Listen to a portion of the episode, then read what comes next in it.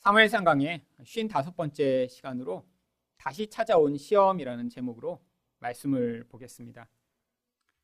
성도는 일생 내내 시험을 지나가게 되어 있습니다.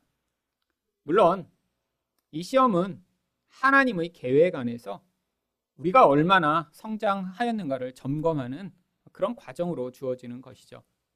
그런데 그 하나님의 계획 안에 또 마귀가 성도를 유혹하고 핍박하는 그런 시험의 도구로 자주 사용됩니다. 그런데 아주 다양한 시험을 일생 내내 경험하는 것이 아니라 대부분 비슷한 시험을 반복해서 경험하게 되는 것이 일반적입니다. 돈에 대해서 한번 시험을 통과하고 나면 그 다음에 이제 다른 종류의 시험이 오는 게 아니라 그 다음에도 비슷한 종류의 돈과 관련한 시험을 계속 겪게 되고요. 또 감정과 관련해 분노를 억제하지 못하는 사람은 또 그 분노가 자주자주 드러나고 또 실패하며 또 그 과정을 자주 경험합니다. 그런데 오늘 본문에 나오는 다윗도 바로 앞인 24장에서 경험한 것과 같은 똑같은 종류의 시험을 경험합니다. 25장 사이를 두고 24장과 26장에 거의 같은 내용의 시험이 등장하죠.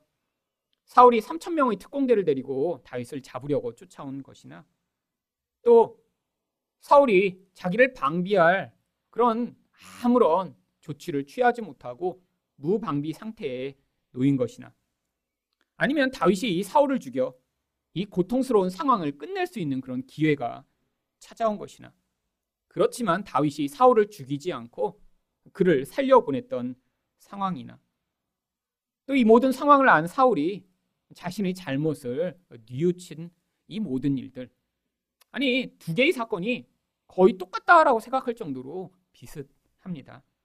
그래서 심지어는 어떤 사람들은 이 두 개의 사건이 다른 것이 아니라 하나의 사건을 후대에 이렇게 기억해서 기록하다 보니까 어떤 사람은 이런 일이 벌어졌다라고 얘기를 했고 어떤 사람은 저런 일이 벌어졌다고 얘기해서 약간의 차이점이 있는 사실 하나의 사건을 다시 기록한 것이다라고까지 이야기하는 경우도 있습니다. 그런데 영적으로 보면 이 사건은 반드시 이렇게 두 번의 사건이 기록되는 것이 아주 정상적입니다. 왜냐하면 성도의 삶에서도 이렇게 반복되는 시험을 통해 하나님이 성도가 어떻게 성숙해 나가는지 이 시험을 사용하고 계시기 때문이죠. 그렇다면 왜 같은 시험을 당하나요? 첫 번째로 시험하는 내용이 같기 때문입니다. 1절 말씀입니다. 10사람이 기부하에 와서 사울에게 말하여 이르되 다윗이 광야 앞 하길라 산에 숨지 아니하였나이까 하매 10사람들은 앞에서처럼 또 다윗을 고발합니다. 바로 사무엘상 23장 19절에서도 똑같은 구절이 나옵니다. 그때 10사람들이 기부하에 이르러 사울에게 나와 이르되 다윗이 우리와 함께 광야 남쪽 하길라산 숲을 요새에 숨지 아니하였나이까? 이 10사람들은 도대체 왜 자꾸 이렇게 다윗을 고발하는 것일까요? 이 10사람들은 다윗과 같은 지파 출신인 유다 지파 사람들입니다. 이 하길라라고 하는 곳은 바로 이 10사람들이 살고 있는 곳과 아주 가까운 광야 지역이었죠. 그런데 이들이 이 다윗과 같은 유다 지파 출신이라는 것이 이들이 이렇게 다윗을 고발한 그 원인을 찾을 수 있습니다.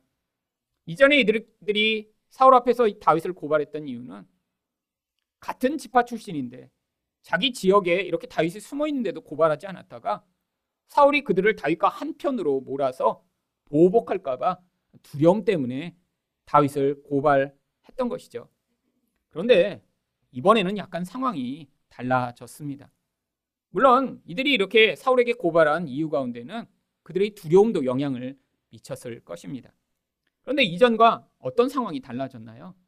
바로 25장에서 나발 사건이 있었기 때문이죠. 여러분, 이 나발이 이 상황이 벌어진 뒤에 죽임을 당합니다. 그리고 이후에 어떤 일이 벌어졌나요? 나발의 아내였던 아비가일이 다윗과 결혼을 했죠. 아니 이것이 십사람들과 도대체 무슨 관련이 있죠? 아주 큰 관련이 있습니다. 여러분 나발은 엄청난 부자였습니다. 근데 그가 죽자 그 재산이 누구의 것이 되었나요? 바로 그 아내인 아비가일에게 바로 그 재산이 상속된 것이죠. 그러니까 이 십사람들은 어떤 기대를 했을까요? 아니 우리들 중에 누군가가 바로 이 아비가일과 결혼만 하기만 하면 그 많은 재산을 얻을 수 있을 텐데. 그런데 그들이 예상치 못한 것이 무엇인가요? 바로 나발이 죽자마자 다윗이 사람을 보내 이 아비가일을 아내로 취한 것입니다. 그들이 기대했던 그 모든 재산에 대한 그 모든 욕망이 다 좌절되는 그런 상황이죠.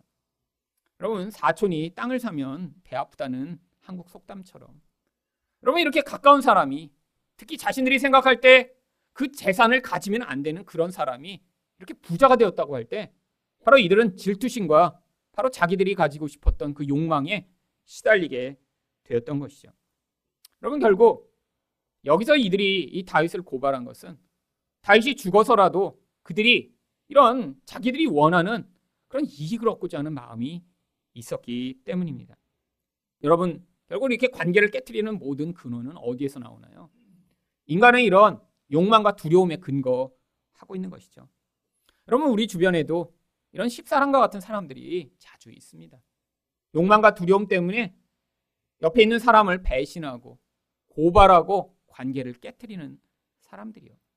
여러분 이 십사람들이 그렇다고 아주 악한 세상의 그런 사람들인가요? 여러분 이들도 유다 지파며 하나님의 백성들입니다.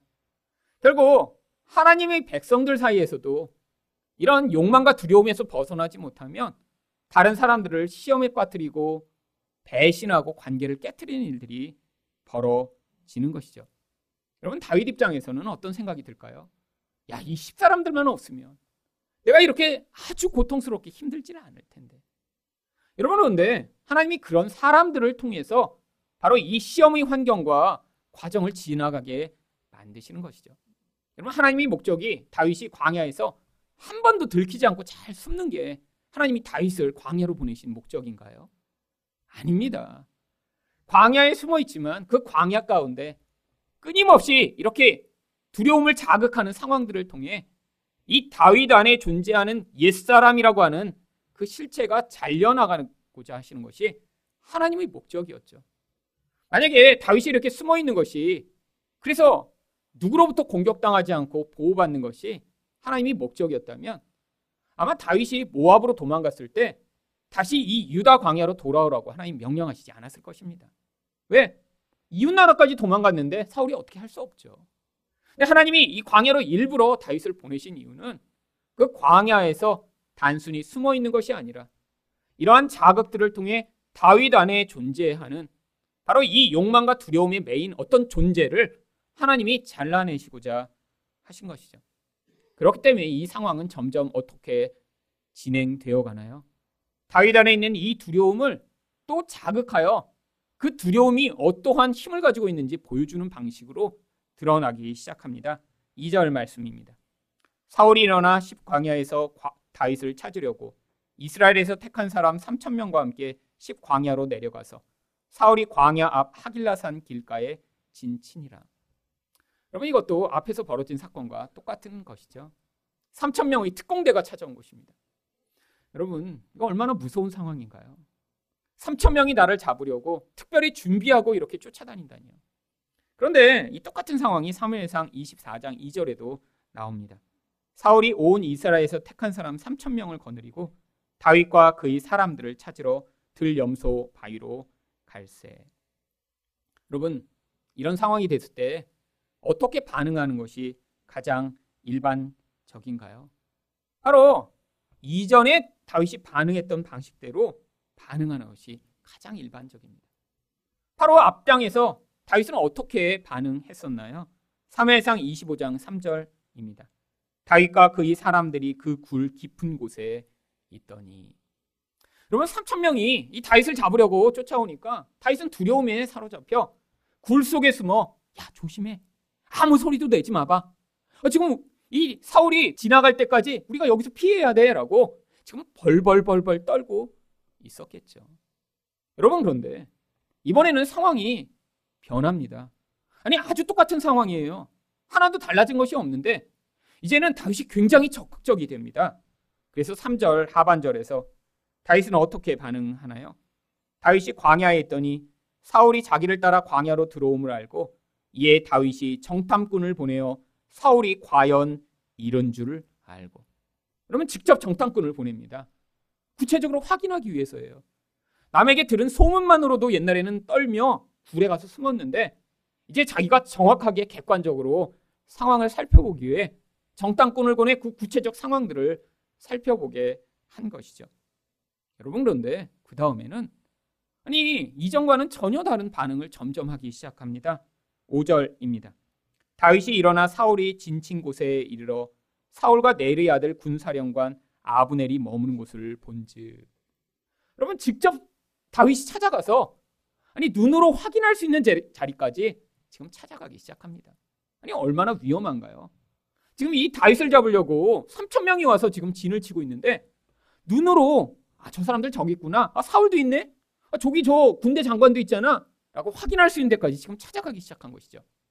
근데 여기까지는 그래도 이해가 됩니다. 왜요? 몰래 가서 들키지 않은 채로 확인까지 하고 올 수는 있는데 6절에서 어떤 일을 하나요? 이에 다윗이 햇사람 아히멜렉과 수리아의 아들 요압의 아우 아비세에게 물어 이르되 누가 나와 더불어 진영에 내려가서 사울에게 이르겠느냐 하니 아비세가 이르되 내가 함께 가겠나이다. 그러면 이건 하지 않아도 될 일 아닌가요? 그럼 멀리서도 지금 온 거 확인했잖아요. 사울이 뭐 하고 있는지 다 봤습니다. 그런데 그것에 멈추지 않고 이제 거기까지 직접 가겠대요. 아니 이거 너무 무모해 보이지 않나요? 아니 이전에는 굴 속에 숨어 벌벌벌벌 떨던 다윗이었는데 아니 이제는 이렇게 사울을 직접 찾아가 그 눈앞에 있는 데까지 찾아가고자 하는 이런 담대함을 보입니다. 여러분 이게 바로 반복되는 시험을 통해 성장하고 있는 이 다윗의 모습을 보여주는 것이죠. 여러분 다윗은 두려움이 없나요? 아닙니다. 여러분 그 강한 두려움이 그 영혼 안에서 그를 요동하게 했기 때문에 바로 25장에서 나발이 그를 도발했을 때 그가 그렇게 무섭게 반응했던 것이죠. 여러분 나발이 음식을 주지 않겠다고 하며 모욕했을 때 다윗이 어떻게 반응했었나요? 3회상 25장 22절을 보시면 내가 그에게 속한 모든 남자 가운데 한 사람이라도 아침까지 남겨두면 하나님은 다윗에게 벌을 내리시고 또 내리시기를 원하노라 하였도다. 여러분 이게 바로 사울과 같은 모습입니다. 여러분 사울의 본질은 무엇인가요? 눈에 보이는 자기 힘을 기반으로 살아가는 거예요. 근데 그 힘이 지금 사울에 비해서는 약하니까 어떻게 반응했어요? 두려움에 벌벌 떱니다. 그런데 나발에 대해서는 어떻게 반응해요? 자기가 나발보다 힘이 센 거예요. 왜 자기와는 지금 600명의 군사들이 함께 있습니다. 그러니까 나발보다는 힘이 강하니까 자기 힘에 기반해 나발은 죽여버리겠다라고 지금 주장하고 있는 것이죠. 여러분 이게 바로 사울과 같은 모습입니다. 눈에 보이는 힘으로 말미암아 자기 존재의 기반을 삼고 그래서 무엇인가 나보다 강한 자 앞에서는 벌벌벌벌 떨며 나보다 약한 자 앞에서는 맹렬하게 보복하려고 하는 이런 모습이요. 여러분 그런데 이런 모습을 보였던 다윗 바로 시험에 실패했던 것이죠. 그런데 이 시험에 실패한 것이 아니라 하나님이 그러한 과정으로 다윗의 인생을 인도하셨던 것입니다. 왜요? 여러분 이런 두려움과 욕망에 매여 있는 본질은 우리 영혼의 깊은 곳에 자리하고 있습니다. 평소에는 잘 드러나지 않아요.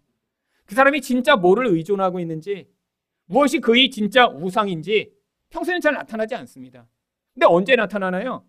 이런 강렬한 자극이 있을 때 누군가 모욕하고 아, 누군가 나를 힘들게 만들었을 때 누군가 내 화를 돋구었을 때 그때 그 본질 안에 있던 그 무서운 옛사람이 튀어 올라오기 시작하는 것입니다. 사울 앞에서는 무서워 벌벌 떨던 다윗이었지만 아니 자기보다 힘이 약한 자가 아니 마땅히 나를 도왔어야 할 자가 이렇게 모욕하니까 나발뿐 아니라 그에게 속한 모든 자를 다 죽여버리겠다라고 하는 이런 무서운 사울과 같은 모습으로 반응하는 이 모습이에요. 근데 바로 이 모습이 하나님이 시험을 통해 드러나게 하시고자 하는 거예요. 여러분 그러니까 이 나발은 어떤 존재였나요?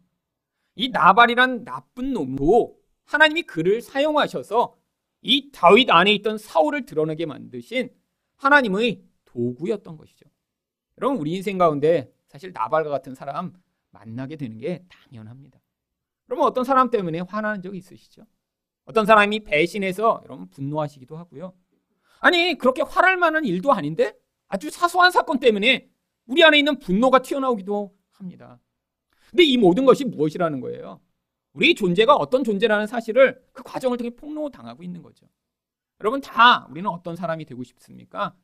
굉장히 사회적으로도 인정받고 사람들 앞에서도 굉장히 선한 모습으로 이렇게 보여지기를 원하죠. 여러분 그런데 아무리 노력하고 애써도 우리 인생을 끊임없이 이렇게 멋진 모습으로 살 수 없다라는 거예요. 결국 가까운 사람에게 들키기 마련이고요.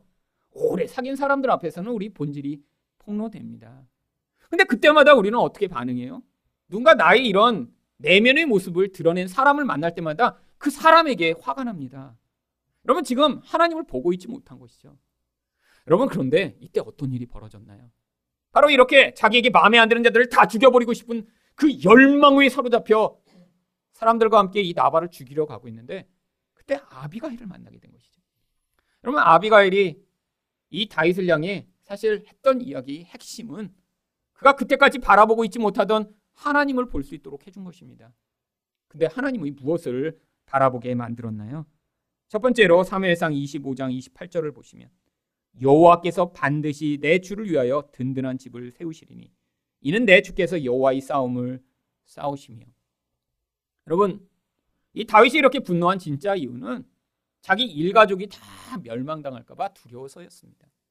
두려움 때문에 지금 요동하고 있는데 먹을 거 안 주니까 화났던 거죠. 여러분 그래서 이 아비가일은 바로 하나님의 지혜로 그 이야기를 해준 거예요. 하나님이 당신의 집을 세워 주실 것이라고요. 당신이 힘으로 당신의 집을 지키고 당신 부모님을 보호하고 당신 형제들을 지키는 게 아니라 하나님이 그 일을 하실 것이라고요. 여러분 그리고 또 아비가일이 3회상 25장 29절 상반절에서 무엇을 이야기하나요? 사람이 일어나서 내 주를 쫓아 내 주의 생명을 찾을지라도 내 주의 생명은 내 주의 하나님 여호와와 함께 생명 싸개 속에 쌓였을 것이요. 여러분 두려움의 가장 본질에 있는 것은 무엇인가요? 죽음에 대한 두려움입니다. 내 인생이 이렇게 사울에게 죽임을 당하면 끝이 날 텐데 얼마나 허무할까요? 여러분 그런데 이 아비가일이 무슨 이야기를 해줬어요? 당신 생명이 하나님이 생명을 담아놓는 그런 보자기 안에 담겨 있다고요. 그러니까 어떤 사람도 하나님이 당신을 보호하고 있으니까 절대로 해할 수 없다고요. 마지막으로 29절 하반절에서는 무슨 이야기를 해줬습니까? 내 주위 원수들의 생명은 물매로 던지듯 여호와께서 그것을 던지시리다. 하나님이 원수를 처리하듯 물매로 다 날려버리실 테니까. 마치 과거에 하나님이 골리앗을 그렇게 무찌르게 하신 것처럼 하나님이 하실 것이다라는 사실을 일깨워 준 것입니다. 여러분, 다윗이 이 말씀을 통해 그가 잠시 망각했던 하나님을 다시 기억하기 시작했던 것이죠. 여러분, 우리 옛사람, 우리 옛사람은 하나님 말씀에 반응할 수 없습니다. 여러분, 이게 말씀을 계속 들어. 우리 일상적인 기반을 넘어선 하나님이 은혜의 말씀이 우리 생각과 마음을 지배하도록 해야죠. 여러분, 그래서 우리가 믿음을 가지게 되면 그때 어떤 일이 벌어지나요? 바로 하나님이 직접 일하시는 것들을 경험하게 됩니다. 여러분, 그게 바로 3회상 25장 38절에서 일어난 일입니다. 한 열흘 후에 여호와께서 나발을 치심에 그가 죽으니라. 여러분, 다윗이 아 맞아 맞아. 하나님이 나를 보호하시지. 내가 직접 내 힘으로 보복할 필요가 없지라고 그때 깨닫고 났더니 하나님이 그의 인생에 개입해 오시는 거예요. 물론 우리 인생에도 열흘마다 하나님이 이렇게 개입해 오시면 참 좋겠습니다. 내가 이렇게 믿음을 고백할 때마다 하나님이 경제적 문제도 해결해 주시고 주변 힘들게 하는 사람은 딴 데로 직장을 이렇게 옮기게 하시거나 뭐 이런 일들이 막 나타나면 참 좋겠지만 우리 인생에선 열흘이 10년마다 나, 나타날 수도 있고요. 우리가 믿음을 진짜 성장해 나가는 수준에서 하나님이 하나님의 계획대로 개입해 오시는 거예요. 여러분 이렇게 열흘 만에 안 나타난다면 어떻게 생각하셔야 돼요? 야, 지금 내가 믿음을 못 갖고 있구나. 아직도 내 안에서는 하나님이 그런 상황만 지나가게 만드시면 여전히 사울처럼 반응하게 되겠구나라고 깨달으시면 됩니다. 여러분 그런데 이렇게 하나님이 말씀을 들어서 내가 믿음을 고백했더니 금방금방 어떤 일이 벌어져요? 그러면 와 내가 이렇게 영적으로 많이 성장하고 있구나 이런 일은 잘 없습니다. 그러니까 가끔 있으시면 여러분 아 이렇게 하나님이 내 인생에서 개입해 오시는구나라고 받아들이시면 되는 것이죠. 여러분 결국 이 시험의 본질이 무엇인가요? 다윗 안에 있던 이 두려움을 해결하는 것이었어요. 근데 그게 바로 사울의 모습이고 다윗이 다윗으로 살아갈 수 있도록 만드시는 은혜의 과정 이었죠. 여러분 그래서 결국 우리 인생 가운데도 시험을 자주 겪을수록 어떤 결과가 나타날까요? 그 시험의 과정 가운데 시험만 겪어서는 안 됩니다. 시험을 겪으며 하나님의 말씀의 개입을 계속 경험할 때 그 과정을 통해 우리는 믿음을 가지게 되고 욕망과 두려움으로 우리 인생을 이끌어가는 이 무서운 옛사람의 힘으로부터 점점 자유를 얻게 되는 것입니다. 두 번째로 왜 같은 시험을 당하나요? 성장을 점검하기 위해서입니다. 7절 말씀을 보겠습니다. 다윗과 아비세가 밤에 그 백성에게 나아가 본즉 사울은 진영 가운데 누워 자고 창은 머리 곁 땅에 꽂혀 있고 아브넬과 백성들은 그를 둘러 누웠는지라. 여러분 아주 이상한 상황입니다. 지금 3천 명이 이 다윗을 잡으려고 왔는데 아니 사울부터 모든 사람들이 다 잠에 든 상황이죠. 여러분 근데 이게 우연이 아니라 하나님이 이렇게 하셨음을 12절에서 이렇게 이야기합니다. 여호와께서 그들을 깊이 잠들게 하셨으므로 그들이 다 잠들어 있었기 때문이었더라. 여러분 그런데 이것을 하나님이 하셨다라고 발견할 수 있나요? 여러분 성경이 이런 구절을 써놓지 않았으면 아, 정말 이상한 일이네. 아니 왜 왜 이렇게 잠들었지? 아니 누가 수면제를 탔나? 아니 정말 아주 이상한 상황이 벌어진 거예요. 여러분 근데 왜 하나님이 이런 상황을 만드셨나요? 여러분 시험을 하나님 주시고 계신 거예요. 무엇을 위한 시험이요? 사울을 이렇게 다 잠들게 만드신 뒤에 이 다윗의 본질이 어떠한 것인가를 지금 드러내시고자 하는 것이죠. 여러분 바로 이런 상황이 되니까 같이 있던 아비세가 바로 이 기회를 잡습니다. 8절입니다. 아비세가 다윗에게 이르되 하나님이 오늘 당신의 원수를 당신의 손에 넘기셨나이다. 그러므로 청하노니 내가 창으로 그를 찔러서 단번에 땅에 꽂게 하소서 내가 그를 두 번 찌를 것이 없으리다 하니. 그러면 하나님이 이렇게 하셨잖아요. 그러니까 이 아버지의 눈에는 그게 기회인 거죠. 어떤 기회요?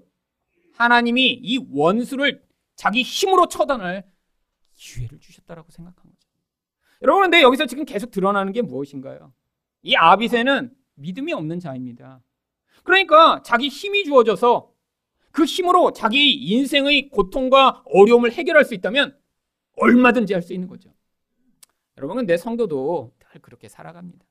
자기에게 조금만 힘이 있으면 그 힘으로 자기 문제를 해결하고 싶은 게 우리들이에요. 여러분 그것 자체를 하지 않을 수 없습니다. 근데 이런 때가 있어요. 내게 힘이 주어졌는데도 그 힘만으로 그것들을 해결할 수 없는 그런 상황들이요.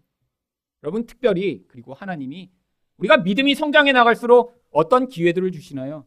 아니 내가 힘을 가졌는데도 그 힘으로 스스로 해결하지 아니하고 하나님의 인도하심에 맡겨 나갈 수 있는 사람이 된 것을 우리 인생 가운데 테스트를 하기를 원하시는 것이죠. 그러면 자기 힘으로 해결할 수 있는 문제를 해결하지 않는 기위해서는 뭐가 필요합니까? 그러면 희생해야 돼요. 포기해야 돼요. 그러면 자기가 할 수 있는 그 능력을 내려놓아야 합니다. 어, 이것처럼 어려운 일이 어디 있나요? 내가 당장에 해결할 수 있는 문제를 해결하지 않고 계속 가면 이 고통이 계속되는 거 아니에요. 그런데도 불구하고 하나님이 더 선명한 뜻을 받아들여 반응하고자 하는 것. 이게 바로 성숙한 사람의 태도라는 거예요. 쉽게 도망갈 수 있습니다. 문제를 해결하거나 다른 사람과의 관계를 끊어버릴 수 있죠. 근데 그렇게 하면 안 된다는 거예요. 왜요? 하나님이 그 과정을 통해 가르치시고자 하는 하나님의 뜻이 있으니까요. 그때 어떻게 반응해야 되는 거예요? 내가 내 스스로의 그 모든 것들을 결정할 수 있을 때에도 하나님 손안에 맡겨 드리는 것입니다. 여러분 다윗은 바로 이 나발과의 사건을 통해 그것을 배운 거예요. 그래서 구절에서 뭐라고 고백합니까? 다윗이 아비세에게 이르되 죽이지 말라 누구든지 손을 들어 여호와의 기름 부음 받은 자를 치면 죄가 없겠느냐. 여러분 바로 이 하나님의 주권을 고백합니다. 악인이라도 하나님이 기름 부으셨다라는 거예요. 여러분 이 하나님의 주권을 믿지 못하게 되면 어떤 반응을 하게 되는 거예요? 내가 하나님 노릇을 하고 싶은 거예요. 여러분 인생 가운데 우리가 힘들고 화나고 어려울 때 다 보면 내가 원하는 대로 뭐가 안 돼서 그래요. 근데 그때마다 뭐가 드러나는 것입니까? 내가 하나님처럼 되고 싶은 거죠. 아니, 내가 하나님이면 이렇게 하지 않을 텐데. 내가 하나님이면 이렇게 할 텐데.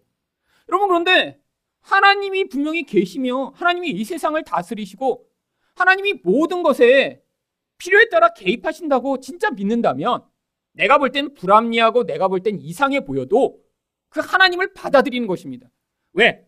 하나님은 우리보다 엄청나게 크신 분이거든요. 이 좁은 생각과 이해로는 판단할 수 없는데 하나님이 인생 가운데 그 고난과 고통과 문제들이 상황을 허락하시면서까지 하나님이 무엇인가 지금 일하고 계시다면 그 하나님의 주권을 인정할 때만 그 자리에서 우리가 반응하며 그 자리에서 내가 하나님처럼 되려고 하는 그 무서운 욕구를 벗어날 수 있는 것이죠. 여러분, 내 힘으로 내 인생을 살아가고 내 힘으로 무엇인가 해결하고 할 때마다 그게 잘 되나요? 여러분, 그래서 자꾸 자꾸 더 강한 힘을 갖기를 원하는 것입니다. 근데 우리 인생에서 그렇게 힘이 잘 주어지지 않아요. 그러니까 대부분의 사람들은 어때요? 분노합니다. 분노해요. 여러분, 여러분 신문 열 때마다 막 너무 화가 나세요? 그럼 지금 세상을 여러분 마음대로 하고 싶으신 거예요. 여러분 그런데 진짜 하나님 노릇 심하게 하고 싶은 사람은 어떤 사람인 줄 아세요?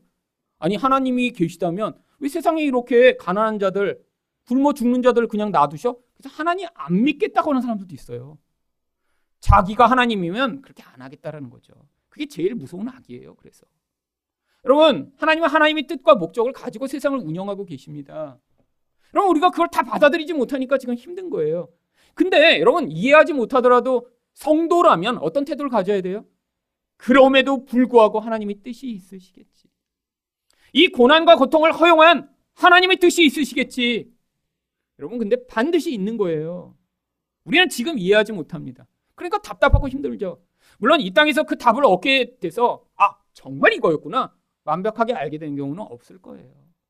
여러분 죽음의 순간에도 우리 가운데는 곤란함이 있고 이해할 수 없어서 답답함이 있는 채로 죽을지도 모릅니다. 근데 천국에 가면 더 이상 그럴 필요가 없어요. 하나님이 거기서 선명하게 우리 그 모든 인생 가운데 있었던 과정들을 다 해결할 수 있는 답을 주실 것입니다. 하나님이 영원히 우리와 함께 계시며 아니 왜 이렇죠 라는 그 모든 궁금증들이 거기서는 하나님이 일일이 다 설명해 주시지 않아도 우리가 다 알게 될 거예요. 여러분 근데 여기서 뭘 해야 돼요? 하나님 주권을 인정하는 것을 배워야죠. 여러분 주권을 인정했다면 무슨 태도를 보이는 거예요? 내가 내 문제를 내 힘으로 해결할 수 있는 자리에서도 그것들을 포기할 수 있는 그런 반응이 나오는 것입니다. 10절에서 보면 그런데 또 다윗이 어떤 고백을 하나요? 다윗이 또 이르되 여호와께서 살아계심을 두고 맹세하노니 여호와께서 그를 치시리니 혹은 죽을 날이 이르거나 또는 전장에 나가서 망하리라.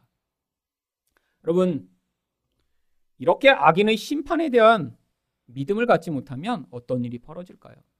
그럼 대부분 우리는 힘이 없기 때문에 악인을 보며 사실 분노하고 힘들지만 해결을 하지 못하는 경우가 많습니다. 여러분, 근데 하나님이 심판하실 것에 대한 이 공의로운 하나님을 우리가 믿게 되면 바로 우리 안에서 분노하고 우리 안에서 쓴뿌리를 가지게 되는 바로 그 모든 악으로부터 벗어날 수 있죠. 그럼 만약에 하나님이 이렇게 공의로운 하나님이 아니시라 마지막에 다 그냥 용서해 주세요. 그럼 심지어는 미국에서 그런 목사도 있었어요. 어느 큰 교회 목사님인데 하나님은 사랑의 하나님인데 이렇게 심판하시고 지옥이 있다라는 사실을 자기는 믿을 수 없다고 그래서요. 그래서 책을 썼습니다. 그 다음에 교회도 사임해 버렸어요. 하도 사람들이 공격하니까. 여러분 자기 생각에는 못 받아들이는 거죠. 근데 오히려요 하나님이 사랑의 하나님이고 공의의 하나님이 아니면 훨씬 심각한 문제가 벌어집니다. 왜요? 아니 우리가 왜 이렇게 하나님 뜻대로 살고자 애를 쓰고 열심을 내야죠. 아, 그렇잖아요. 나중에 심판하시지 않고 다 용서해 주신다면 아니 끝까지 막 살아야죠. 그 다음에 마지막 순간에 하나님 하지만 하나님 용서해 주실 거죠? 여러분 이거 원하는 거 아니에요? 여러분 신앙이 약한 사람들이 그런 생각을 해요. 왜 예수 믿으면 불편하잖아요. 어렵잖아요. 양심의 가책도 들잖아요. 그러니까 어떻게 하고 싶은 거예요? 죽기 전날 예수 믿는 거죠. 죽기 전날. 자기 마음대로 살다가 자기 마음대로. 근데 그게 제일 힘든 일입니다. 일생 내내 악을 행하고 사울처럼 살다가 죽기 전날 어떻게 갑자기 돌이켜서 예수를 믿겠어요? 여러분 아니라는 거예요. 하나님이 주권을 인정해야 아 저 악인들이 내가 심판하지 않아도 하나님이 심판하시겠구나라는 사실을 받아들이고 내가 볼 때 적정한 심판과 판결이 이 땅에서 임하지 않는 것 같아도 하나님 손에 그것을 의탁하는 그런 삶을 살 수 있는 것입니다. 여러분 그런데 다윗이 이렇게 고백한 이 고백이 처음 하는 고백인가요? 아니, 앞에서도 똑같은 고백을 했었어요. 3회상 24장 6절입니다. 자기 사람들에게 이르되 내 내가 손을 들어 여호와의 기름 부음을 받은 내 줄을 치는 것은 여호와께서 금하시는 것이니 그는 여호와의 기름 부음을 받은 자가 되민이라. 아니 앞에서도 이렇게 멋지게 시험을 통과했는데 왜 반복해서 또 똑같은 상황을 하나님이 지나가게 하시는 것이죠? 여러분 이게 바로 반복되는 시험의 비밀입니다. 여러분 처음에 이렇게 다윗이 반응할 때 그가 완벽하게 두려움에서 벗어났기 때문에 하나님이 주권을 완벽하게 인정했기 때문에 이렇게 반응한 것인가요? 아니에요.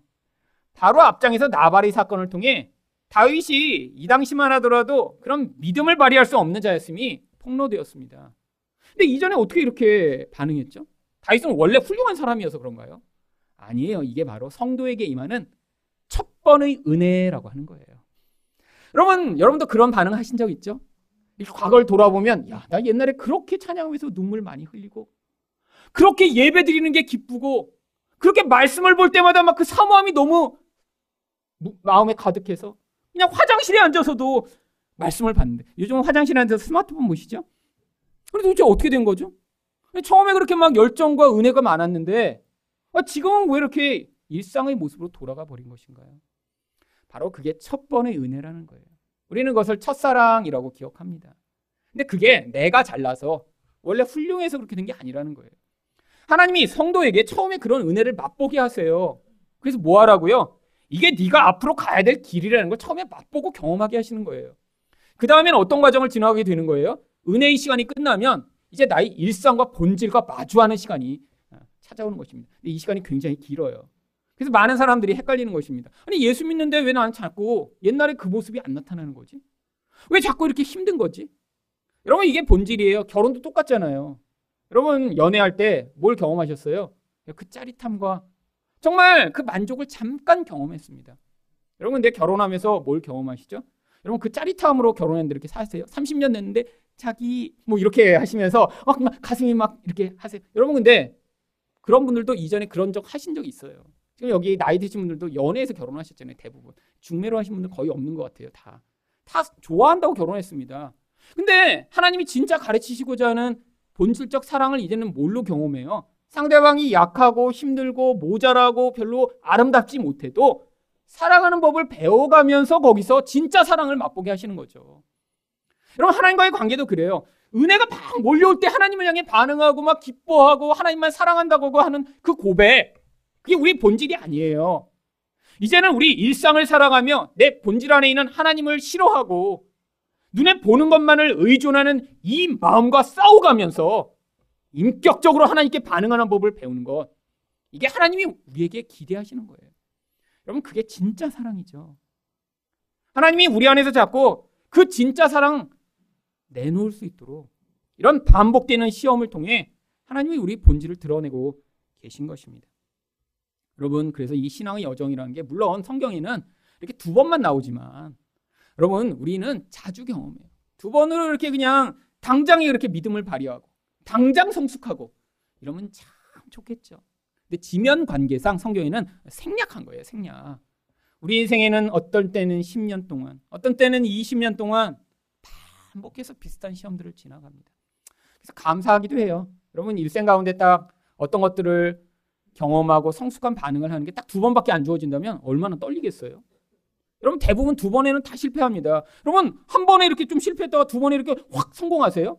뭐 운전 면허예요? 여러분 아니잖아요. 일생의 시험이 반복해서 옵니다. 어떤 때는 100번씩 떨어져요. 100번씩.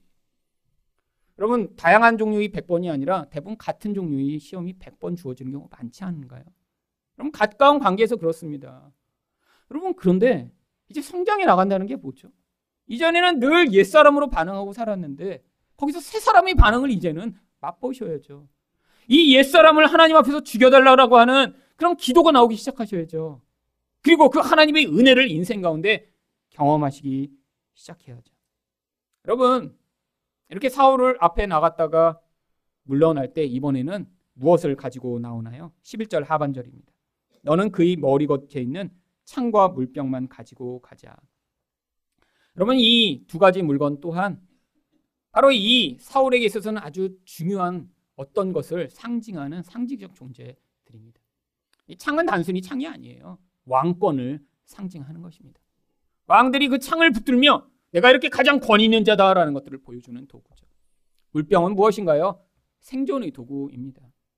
결국 이 사울이라는 존재, 겉으로는 왕인 것처럼 행세하지만 하나님이 잠들게 하시는 순간 어떤 존재로 전락해버리는 거예요. 왕권도 뺏기며 생명도 스스로 유지할 수 없는 그런 아주 무방비한, 무능한 그런 존재임이 지금 드러나고 있는 것입니다. 여러분, 근데 우리들은 세상에서 그런 것을 의존해서 자기 왕권을 드러내고 자기 생명의 의존의 수단을 삼으려는 경우들이 얼마나 많이 있나요? 하나님이 것들을 치워버리시면 이 사울처럼 이렇게 부끄러운 존재가 돼버릴 텐데요. 여러분 성도의 일생 가운데 그래서 반복하는 시험이 주어지게 돼 있어요. 근데 여러분 이 시험들은 그래서 우리를 성장케 하는 아주 큰 은혜를 가져옵니다. 여러분 물론 시험에 들지 않게 기도하셔야죠. 근데 그때의 기도는 어떤 기도인가요? 시험에 들어 넘어져 여러분이 정말 이 사울과 같은 인생으로 살지 않도록 기도하는 것이죠. 하지만 하나님이 우리 인생 가운데 주시는 시험을 우리가 잘 지나가면 그때마다 우리는 이전에는 맛보지 못하던 훨씬 성숙된 존재로 여러분 반응하실 수 있습니다. 바로 제자들의 경우가 그랬죠. 그럼 제자들도 똑같은 시험을 반복해서 경험한 적이 있습니다. 바로 바다에서 갈릴리 바다에서 바로 폭풍우를 만난 시험이었습니다. 마태복음 8장 24절부터 25절 보시면 이들이 폭풍우를 첫 번째 만났을 때 어떻게 되었는지 이렇게 이야기합니다. 바다에 큰 놀이 일어나 배가 물결에 덮이게 되었을 때 예수께서는 주무시는지라 그 제자들이 나와 깨우며 이르되 주여 구원하소서 우리가 죽겠나이다. 여러분 이들은 바다에서 평생 살던 사람들이에요. 그런데 그들이 이전에 경험하지 못하던 이런 폭풍을 만났더니 죽겠다라고 두려워하며 예수를 깨웁니다. 그래서 예수님이 어떻게 하세요? 마태복음 8장 26절에 보시면 예수께서 이르시되 어찌하여 무서워하느냐 믿음이 작은 자들아 하시고 곧 일어나서 바람과 바다를 꾸짖으시니 아주 잔잔하게 되었거든 요. 그러면 예수님이 같이 계신데도 벌벌 떨어요. 여러분 예수님이 이전에 어떤 일을 행하셨나요? 그때 처음 만난 게 아니에요. 예수님이 죽은 자도 살리시는 거 이들이 봤습니다. 귀신을 쫓아내시는 것을 경험했어요. 안진뱅이가 일어나는 걸 보고요. 눈먼 자가 눈을 뜨는 것을 경험했어요. 그랬는데 예수님이 옆에 계신데도 이 생명을 위협하는 두려움의 상황에 처하니까 우리가 죽게 되었나이다 라고 예수를 깨우는 이 제자들의 모습이에요. 예수님이 어떻게 하세요? 바람과 바다야 잔잔하라라고 말씀을 하셨더니 잔잔하게 됩니다. 여러분 그랬더니 제자들이 그때 어떻게 반응하나요? 와 역시 우리 스승님 짱이네 이렇게 반응을 했으면 참 좋았겠는데 마태복음 8장 27절에 이렇게 이야기합니다. 그 사람들이 놀랍게 여겨 이르되 이가 어떠한 사람이기에 바람과 바다도 순종하는가? 이분 누구세요? 여러분 제자들이 예수님과 몇 년 같이 산 다음에 누구세요? 누구세요 도대체? 여러분 이게 바로 믿음 없는 우리들의 모습이죠. 인생 가운데 폭풍우가 몰려올 때 하나님이 옆에 계시다라는 거 많이 들었어요. 그럼 성령이 우리 안에 오시면 이제 떠나시지 않습니다. 근데 얼마나 두려워하나요? 여러분 근데 또 똑같은 폭풍우를 또 경험합니다. 근데 이때 상황이 달라지죠. 어떻게 달라집니까? 예수님이 그들을 보내시고 제자들만 폭풍우를 경험해요. 마태복음 14장 22절과 24절입니다. 예수께서 즉시 제자들을 재촉하사 자기가 무리를 보내는 동안에 배를 타고 앞서 건너편으로 가게 하시고 배가 이미 육지에서 술이나 떠나서 바람이 거스름으로 물결로 말미암아 고난을 당하더라. 여러분 두 번째 폭풍우가 벌어집니다. 제자들이 두려워 벌벌벌벌 떨죠. 그때 예수님이 멀리서 보시고 물 위를 걸어 오십니다. 그런데 예수님이 이번에는 바람과 바다를 향해 명령하지 않으세요. 어떻게 바람과 바다가 잔잔하게 됐나요? 마태복음 14장 32절입니다. 배에 함께 오름에 바람이 그치는지라. 아니 말씀도 안 하셨는데 왜 바람이 그냥 그쳐버렸죠? 여러분 이 폭풍우를 예수님이 보내셨기 때문이에요. 여러분 제자들이 바다에서 그렇게 고통하고 죽을 것처럼 힘들었던 이유가 예수님이 그 폭풍우를 보내셨기 때문이에요. 마치 다윗이 사울의 진영에 들어갔을 때 모든 사람들이 하나님이 잠자게 하셨던 것처럼 바로 제자들도 어떠한 믿음의 성장을 위해 하나님이 그 모든 상황을 지금 주장하고 계시기 때문에 배에 오르자마자 그냥 바람이 멈춰버린 것입니다. 그러면 이렇게 두 번의 폭풍우를 경험했더니 제자들이 어떻게 반응하나요? 마태복음 14장 33절입니다. 배에 있는 사람들이 예수께 절하며 이르되 진실로 하나님의 아들이로소이다 하더라. 여러분 제자들이 달라졌습니다. 어떻게 달라졌나요? 바로 예수님이 하나님이시라고 고백하는 그 자리에 서게 된 거죠. 그럼 우리 인생 가운데 경험하는 폭풍과 바로 그렇다라는 거예요. 이 시험의 과정을 반복해서 경험할 때마다 여러분 그 예수님 어떤 예수님인가요? 눈에 안 보입니다. 세상의 돈이나 사람보다 약해 보여요. 아니 심지어는 그 예수가 십자가에 매달려 죽어버렸어요. 그런데 여러분 이런 시험을 경험하며 우리가 어떤 믿음의 고백을 하기를 원하시는 거예요? 예수가 하나님이시고 예수가 만왕의 왕이시며 예수가 만주의 주이십니다라는 그런 진짜 믿음의 고백이 우리 영혼에서 쏟아져 나오기를 하나님이 기대하고 계신 것입니다. 여러분, 시험을 지나가실 때마다 이런 믿음의 성장을 이루심으로 우리 예수님만이 하나님이시며 구원자라는 사실을 고백하는 여러분이 되시기를 축원드립니다.